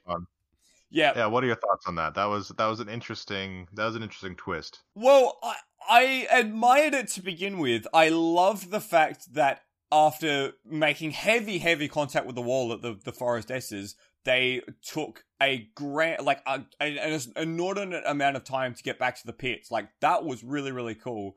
Um, their results after that, the you know continued exiting into the gravel stage left and stage right and stage center, uh, and their other impacts with the wall, I was a bit less enamored by. Um, and it was unfortunate that they didn't get classified. Uh, so, it, what what are your thoughts? I, I put I put in our notes here: endurance racing at its best or a wasted effort. Where would you put Uh, that? at its best, At at, its its, best? absolute best. It's at its best when when teams do derpy stuff in the moment. And what what what better what better derpy stuff to do than be completely off the pace in terms of any any real class like any real result whatsoever and can just just when you're not when you're off the when you're off the back foot and you just keep going off the back it's it's kind of just like if there's a blowout in the first half or first quarter of a of a game or something like that and it's just not like you are going to lose by a lot but you can't just like walk off the field and just surrender. You just have to play the rest of the game and i feel like that was part of this where they they just kind of were like well we are we are not do, we're not doing well. We're not going to be doing well but we're going to just keep going. And, and yeah i mean i'm not i wasn't it was starting to be a little bit not great when they were kind of making a mess of things but you know outside of that i appreciate it. That's that's kind of what you want. And yeah it, it's it sucks but I, I still feel like if I was a member of that, it's it's just kind of like, well, that was that was our 2020 year Le Mans. Like everything that didn't want to go right didn't go right, and we didn't even get classified. Yeah. you know, like that's just some. That's just kind of like a ah, like throw That- our hands up the air and laugh at it kind of thing. They were running at the finish though, which in itself is Yep, an amazing achievement. They were, in fact, I think, the last car to cross the finish line. I'm just having a look at the numbers here. Yes, they were. They were the last car to cross the finish line as well. So, I, I think that sums up their race, really. Uh, yeah, I, I, I don't know. Uh, in, in terms of like operating costs, you know, that's that's money that's happening. Um, but you know, sponsor. But I, I just, it was, I, I wanted to like it. I, I liked the fact that they got back to the pits and got back out on track. I didn't quite like the fact that they kept going after they kept making more mistakes. But on the other hand, either, what was I that? like sorry. the uh, that's like that's it's you know they get the Spirit of Le Mans award from me. Yay! Well done. Yeah, I, I, I guess that's fair. They did their best. They tried their hardest, and they didn't even get a participation trophy. Wow, wow. Wah, wah. Um. All right, well, all right, Michael, that's the Le Mans. So what do we got coming up next? Oh well, I, I, I, I do have one or two other discussion points that I wanted to make before we move on from. Oh yeah, that's right. You save your daily sports car. Yay! Yeah, it's time to stroke my ego. Well, you didn't bring it up at the beginning. Oh, I was supposed to. You weren't leading it in at all. You Oh, were like well- you, you, you weren't. You, Well, you weren't it's not- stuff It- like it's, I do. it's not. It's not like it, if I bring it up, then that's kind of like, oh wow, look at me. I, I'm I'm so important. But if you bring it up, then it's fine. That's true. Yeah, That's true. Well, you know, you know, I was I was perusing Reddit today and went to RWC and all of a sudden I saw this really, you know, this really good website called DailySportsCar.com and and I like to read articles from there because I have really good staff that write things uh, on that website that I like to read because I'm literate. And uh, yeah, I, I, believe for Le Mans they did uh, some updates, and uh, you might have been part of that team. Oh uh, my God. You want to tell us about it? Cookie, I hate you. um, uh, yeah, so I was writing for Daily Sports Car for Le Mans, and it was really, really cool. Uh, I did the free practice one, which was not broadcast, so it was very interesting writing a report on a practice session using nothing but a timing screen and a Twitter feed. Um, so that was quite a new experience. Uh, and, uh, I think that went really, really well. And then I did the entire second half of the race, part of it by myself, uh, which was quite honestly terrifying. Um, I'm I'm not gonna lie. When when I logged on uh to the the like the chat that they had in place, uh, like half an hour, or an hour before uh the half hour uh, halfway mark. And they were like, "Cool. Well, we're all gonna get some sleep and you know hold the fort for the next six hours." It's like, cool, cool and normal. It, it felt a bit like 2015 Le where you guys made me a mod of r slash WEC, and then we're like, well, we're all going to bed. Well, yeah, just make sure the coffee's still running when we get on. The light, you know, just flip these Yeah. lights a couple times. Just jiggle this cord. Yeah, you're good. yeah, it was, uh, it was a bit like that. Um, but quite honestly, uh, it it felt right. Uh, and and it wasn't just because you know I was doing coverage for the best race of the year and the biggest race of the year, and that's you know part of you know my dream. Um, but it was also the fact that like the support that I got from Graham Goodwin, from Stephen Kilbey, from uh, the other guys that were involved. So RJ O'Connell, uh, Ryan Kish, and Martin Little.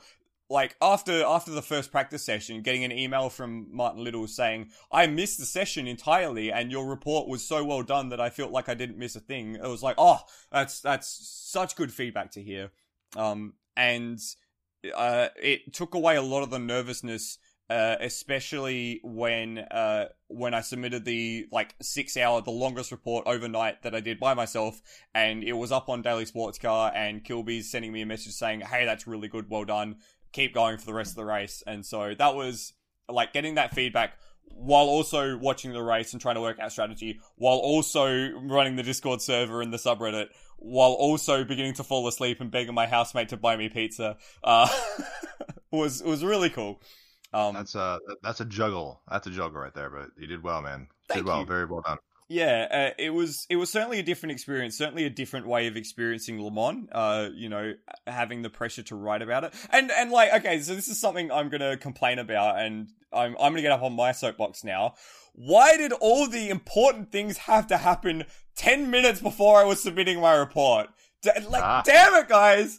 All I wanted to do was have this six hour report ready and finalized, and so that way all I needed to do was put in the last little touches and send it off. But no, you guys, every time I was about to submit a report, something happened, and it was just like, oh, far out.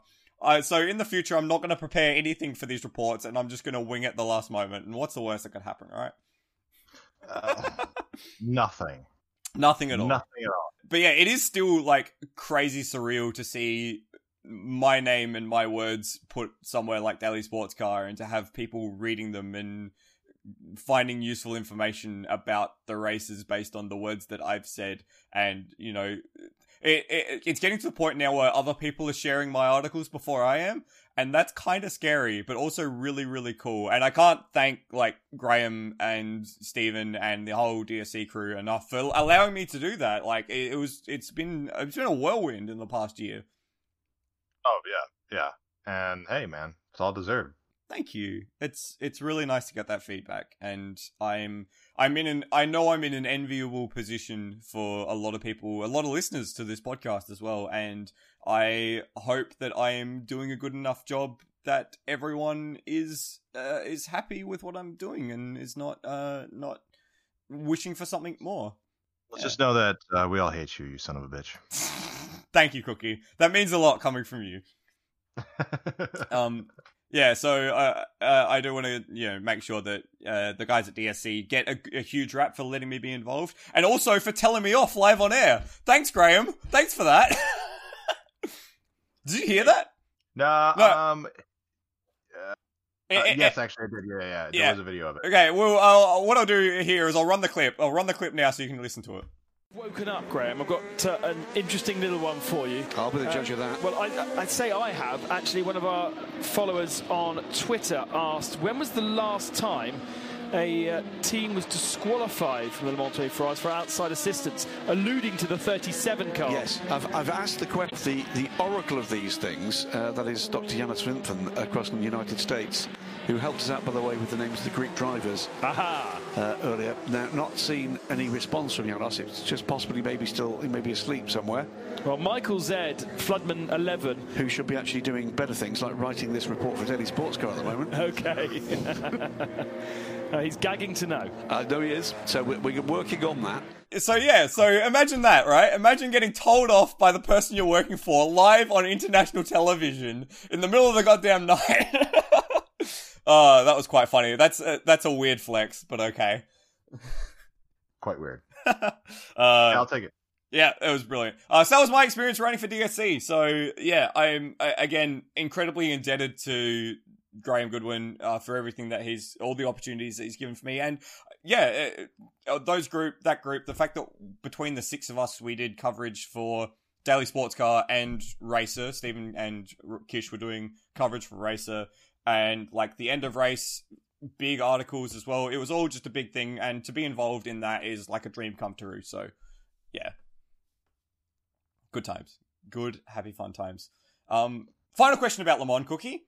Uh, who was your surprises? Who was your surprise runners? Your surprise stints? Uh, who surprised you? And who sucked? Who you reckon could have done better? And who were you incredibly disappointed by? Wow, that's a lot of questions. Um, it's basically two questions: by... who was good and who sucked.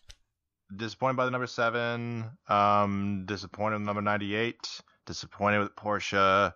Uh, disappointed with Graff, maybe. Sure, we'll do mm. that. Um, standouts. The United Autosports efforts finally kind of fully but, paying off. was that a surprise though?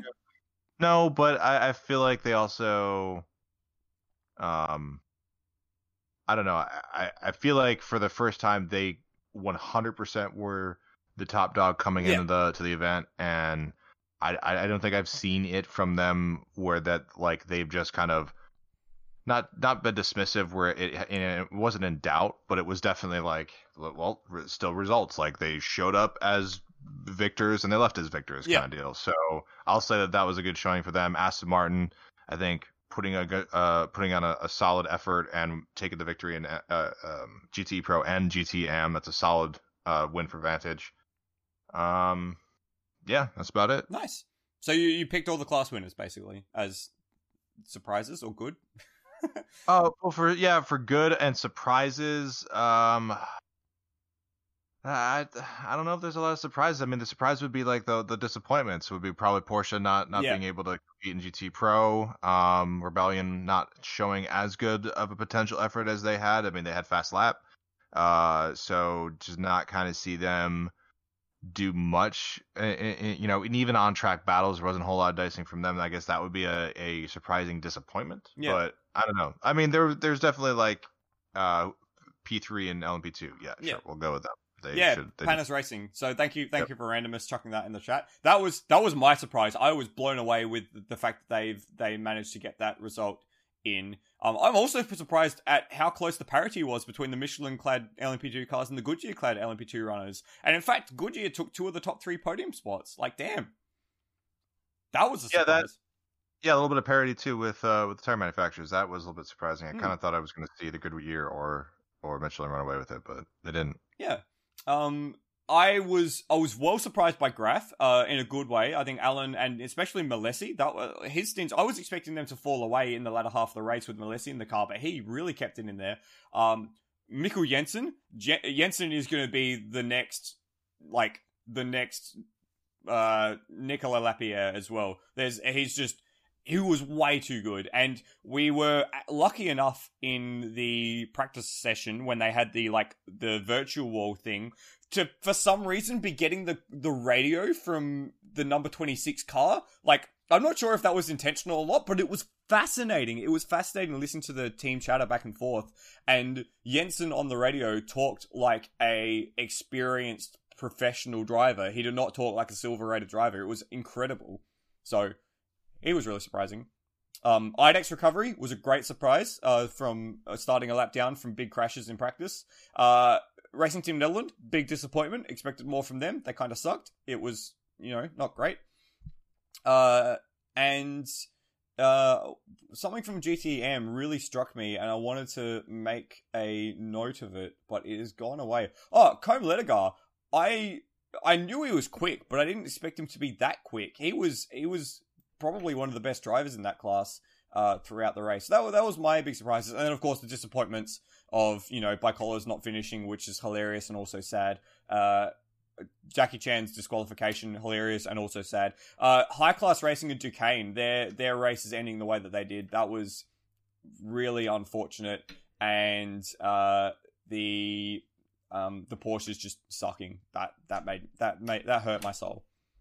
And the weather, the fact that we had no weather, that was kind of annoying. Yeah, weather was uh, was was always going to be kind of a little bit of a factor, but the the aspect of always threatening rain and it kind of not happening and sort of happening was was a good twist to it, which Yeah. was very Le Mans appropriate. Classic Le Mans. So that was the 2020 24 hours of Le Mans, the the the 2020 24 hours of Le Mans. Uh, just wrap it up in a sentence for me. How did you feel after the race? Good, but it's you know it's just there's not a whole lot of fight at the front, so Yeah. it's just the same old storyline. So it, it um the saving grace to a bit is that it just feels very Mercedes esque. Feels a little bit more of like oh well Formula One season's over and you know it was a good you know it was a season. Yep. Yeah. but So- uh yeah I, I just i just feel like once we finally get peugeot uh that's when we're gonna really just i I- feel like the after will be just like all right i want to see it again i want to just i Yeah. want to see that race again i want to see another 24 hour like i just want to see it again and right now we're just kind of just like all right yeah, it's it's through the motions right yeah, now a I think that's that's a great way of putting it. We're going through the motions. I think sports car racing at the moment, both in WEC and in IMSA competition, is in just a holding pattern. We don't really know where we're going now, but we know what's coming next. So we're just kind of waiting to get there. This is it feels a bit like the um the 2016 GT season or the 2015 GT season where it's just like we know that there's things coming. We just need to sort of wait for it to get there. We need to go through the motions to get there. And I, I feel like the WEC especially knows that. And the entry list for this weekend's Bahrain 8 hours shows that uh, because it is well lean. Uh, you could say, you can say, because it's it's the smallest WEC grid I have ever seen. it is very small Yeah. So it's 24 cars, two LMP1s, six LMP2s, six GTE Pros, and the rest uh, filled up with GTM. It is in part due to a three way clash between the season ending WEC race, the season ending IMSA race, and the season ending GT World Challenge race. And honestly, of the three, I'll probably be watching the GT World Challenge race. You. Yeah, son of a. Well, it's the six hours of Paul Ricard, and la- Oh, the well, last. yeah, and and you genuinely dislike Sebring, so Oh yeah, because the IMSA's racing at Sebring. Oh yeah, no, screw that. Yeah. I, and, and and like to be fair, I have watched no no IMSA racing since Daytona, and I'm kind of okay with that. And that's another conversation that we should leave for another time because otherwise we're just going to be here for another another hour, and I don't have that much time to to do that. Um, but uh, let's focus back on WEC here. Uh, this has been a long season it has been a trying season and it has been a difficult season and it is coming to a very uh soft very petered out very uh underwhelming end and I- i'm not sure how to feel about that cookie how do you feel about it I don't know. I mean, all things must pass, you know. yeah I it is what it is. So, um, but I I feel like the uh, at- least with the clashes that kind of makes up for uh, for it a bit. But uh, you know, it's it, it's unfortunate to see at least for the next upcoming round for WEC with it being an eight hour race because usually I I like the longer ones. I like something a little bit longer than six hours is unique to me. So Hmm. having the eight hour race be there is interesting. And we were talking earlier too. I would love to see it at the F1 with the F1 circuit. Just have them go around the long, long one. Have them like do low downforce Monza Le Mans trim on it. You know, why not? That'd be interesting as all hell. So, but I, I still think it's going to be at least an interesting race. It, uh, but yeah, I would, I would say if you got multiple screens, this would be on the, this would be on not on the primary screen. yeah that's I'll just say that. That's a great way of putting it. Uh, it, it is quite disappointing. You know, it, this season was meant to end with Le Mans in June, and it has been prolonged to now November to uh, sort of put us back onto the calendar year for WEC, which I actually kind of prefer. I think it should have been, it should never have changed to the, the winter season. Um, or the summer season. I don't know what you guys do up in the north. Uh, but It's all messed up. yeah, uh, but you know the fact that LMP2, which has consistently been the best class in ACO racing in across both uh, ELMS and WEC and Asian Le Mans series, let's not forget as well. The fact that they're reduced now to six cars, you know, uh, pulling out of uh, with Cool Racing uh, going away, uh, High Class Racing not making the trip. You know, it's it's United Racing Team Nederland, Alpine, JCDC, Jota, Cetilar. You know, there's there's a lot missing from that uh that entry list and it's it's kind of sad to see. It's it's sad to see that much missing. Um at least the GTE AM numbers have been maintained. There's been a, quite a few driver changes throughout. So uh I think Red River Sport has two out of three new drivers. Uh Team Project 1 has your own uh Jorg Bergmeister stepping in instead of Matteo Cairoli. The Gulf Racing team has a new driver. Dempsey Proton has another set of new drivers every week. Um, Dennis Olsen, last year's Intercontinental GT Challenge Drivers Champion, uh, steps in to replace Matt Campbell, who's racing in the GT World Challenge finale. Um, so it's it's a bit all over the place. Yeah, and we've got randomist saying in the chat uh, to have LMP2 that stripped out and still be looking so competitive is promising for the future. Yeah, uh, you got to say out of the teams that remain, five of the six could win. Yeah. Oh, for sure. Like, I mean, this this is not where we have two teams that are going to be clear favorites, and the rest are just kind of uh, the bottom of the list privateers. Um, well, hmm, uh, that's well, that's a whole different category. Uh, but yeah, it's uh, this is going to have a lot of uh, good competition, and I get to see a Dallara race too. So yeah, the, the Dallara can have its own class. LMP2D. I, I wonder if the FIA are like paying them or ACS paying them just to show up so that it's not just a, an, an Oreca only class, just so that they can be like, ha, see, LMP2 still works, haha, see, it still works. There's two two different types of chassis, ha, you know. But Yeah, that's actually a really, really good question. I, I do wonder that. That's something I hadn't thought about before. that's a little conspiracy. Yeah. no, but yeah. I mean, yeah, I uh, LMP2 will be hopefully the same grace here. That and uh, GT Pro. Um, What about GTE AM? Are we Well, gonna see? Are we gonna see? Are we gonna see another Ben Toyota Keating masterclass? Uh, that would be amazing, but I don't, I don't know. He didn't. They they looked all right.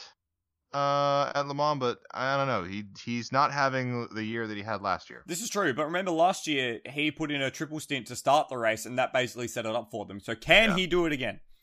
He could, but I think I don't know if they're going to do the same thing this year. I feel like they're going to try to play a different strategy. Okay. We'll see. Right, Hey, don't yell at me now. Don't yell Uh, at me now. sorry i it's it, working is hard. Um uh where was i going with that? Um let's talk about lmp1 uh the final race for lmp1 and it comes down to two entrants uh, the two toyotas. It is the end of a legacy that was that has gone not with a bang but with a whimper. Um it's honestly quite sad to see LMP1 end in this fashion. Um, and uh, it does not accurately represent how good the racing has been for so long in that class. And that, quite honestly, watching LMP1 was what got me into sports cars properly. You know, I dabbled bits and pieces with Le Mans and with some GT stuff, but watching the LMP1 racing in the glory days was was what did it for me. And it, it's it's sad that we're not going to see that anymore. I mean, we have Hypercar, which is the worst named class in history, but yeah, it's yeah, it's a bit sad. Yeah, I mean, uh, it's it's definitely a fitting uh, end to it. Fitting? if I'm going to say anything. Yeah, I mean, fitting to the to the extent that like it, LMP1 has never been. I, I think the the most cars in that class was like 15, 16. That was it. I don't think it's ever gotten uh, uh, up to 20 ever. And I mean, the average amount of ca- cars in that category has been less than 10. Yeah, So it's uh I would say to a certain extent it's been a very very uh, minimal class to begin with, and it, to to leave it with literally a single team entering a car in it is very almost fitting of the reason why it has to leave. Um, Uh. but it uh, it's it's to note all of the success that we've seen from it and all of the storylines and all of the technology.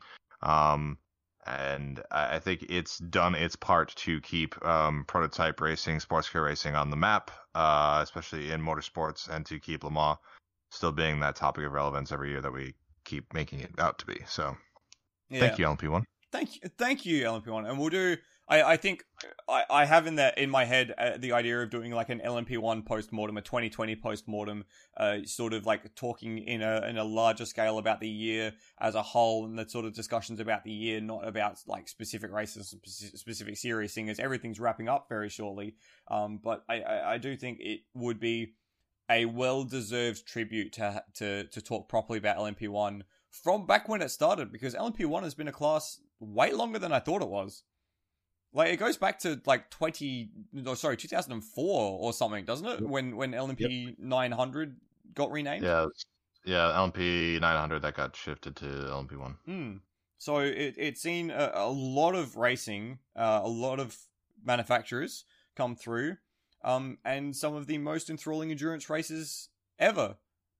You'd argue possibly the most endurance, like enthralling endurance race ever, um, in 2016. Uh, so yeah, it's it's been it's been something that we've been privileged to see uh, in the last few years, and for those coming into endurance racing, it, it is almost sad that they won't get to experience what we got to see in you know the the glory days, the 2014 to 2017 era. Um, but in saying that, we will get to see the next thing, the next set of glory days, some point in the future. So you know you get to be excited for that. Absolutely. Hmm. Uh, Bahrain eight hours, uh, going from day to night, quite like that. Uh, that sort of deal. Uh, yeah. Any any final comments? Any final thoughts on on that race? We kind of talked about the bits and pieces around it. Uh, oh, there there are championships to decide that we should actually talk about. All right, yeah, if you want to do that, let's go. Yeah, um, because there is there is still things to be decided. Firstly, LMP one has been decided. We know that. Um, GTE AM is in the mix uh, at the moment. The number ninety car holds a eight point lead over the number eighty three car. So TF Sport versus AF Corse.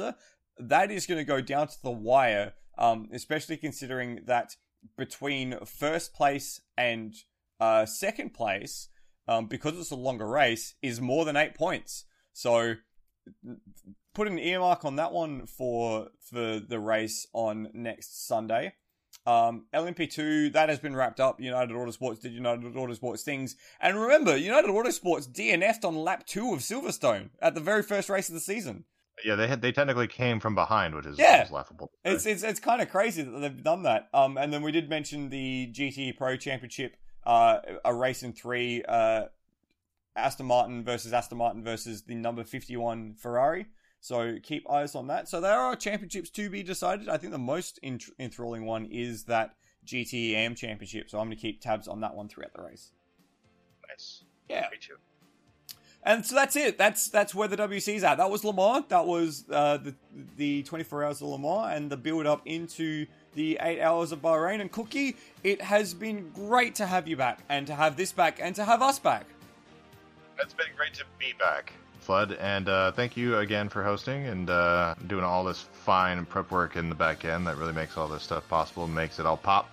So thank you for uh, hanging out here, and uh, yeah, it's going to be an interesting wrap up to like all like eight seasons, Yeah. which already has been happening in like the last week or two, and through extending the next like two or three weeks. But we'll get all through all that and start doing some end of year stuff and get ready for the off season. Yeah, and on that note as well, uh, while while there has been a lot of racing that we've missed, we do we have tried to to condense onto what the important stuff has been. And the truth truth be told, the fact that we've had daylight saving changes in parts of the world and uh, a change in life circumstance for a few of us has made things quite difficult. So thank you for sticking with us. And uh, I don't want to I don't want to apologize for having stuff going on in life, but uh, I do respect that people are looking forward to listening to our takes on things. So uh, the fact that we had missed entirely the uh, the 24 hours of Spa is, you know, uh, not not great. I didn't feel great about that happening, but um, truth of the matter is, other things have taken priority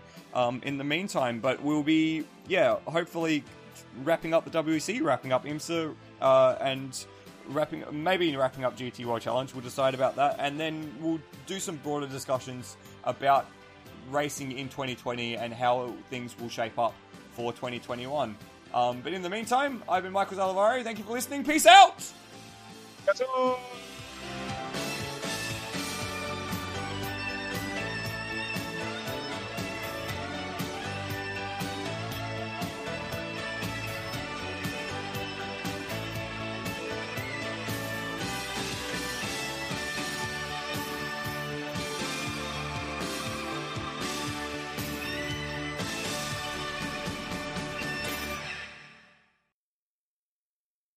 That's it. Your day's done. And they didn't contest it. They're like, "Yep, we got." F- Sorry. Yep, we got we got found out. Uh, I will timestamp that and make sure that I remove that. That's at 39 minutes. Okay. Oh god. Well, we're in we're in lots of trouble now because I'm gonna just start. No, no, no, no, no. We're gonna we, we'll, we'll, we'll get it back. Oh, I, I've recorded it in the chat. and Oh, god damn it! Here we go. Uh, can, can they change it to do the the F1 uh, layout? Because that would at least would be interesting as shit. The the I- endurance I layout. would- Yeah, well, or not well, whatever it is now. I mean, the endurance layout used to just be like they added a, an extra mile of twisty turny bits Which like was shit. halfway through. Yeah, which is terrible. But now they made the quote unquote endurance one to Oh, basically be oh, a the- mini the- the is like Hyperloop. oval. The hyperloop. yeah, it's like a yeah. Rockingham, except they go clockwise and not Uh, But the pro- but the problem is, if you do that, you cut out the best part of the Bahrain circuit, which is the infield. This Yeah, is the same. This is the same there. problem I had with with the bend. Okay, you've got me fired up now. When they were, when the supercars did the double header at the bend, when they did the west circuit, the shorter circuit, it was cool. But they cut out the best part of the national, like the international circuit, which is the swooping triple right hander. Like that's the best part of the track. Like why would you? Ah, just anyway. Anyway, I'm level. I'm calm. I'm ready. I'm ready to podcast.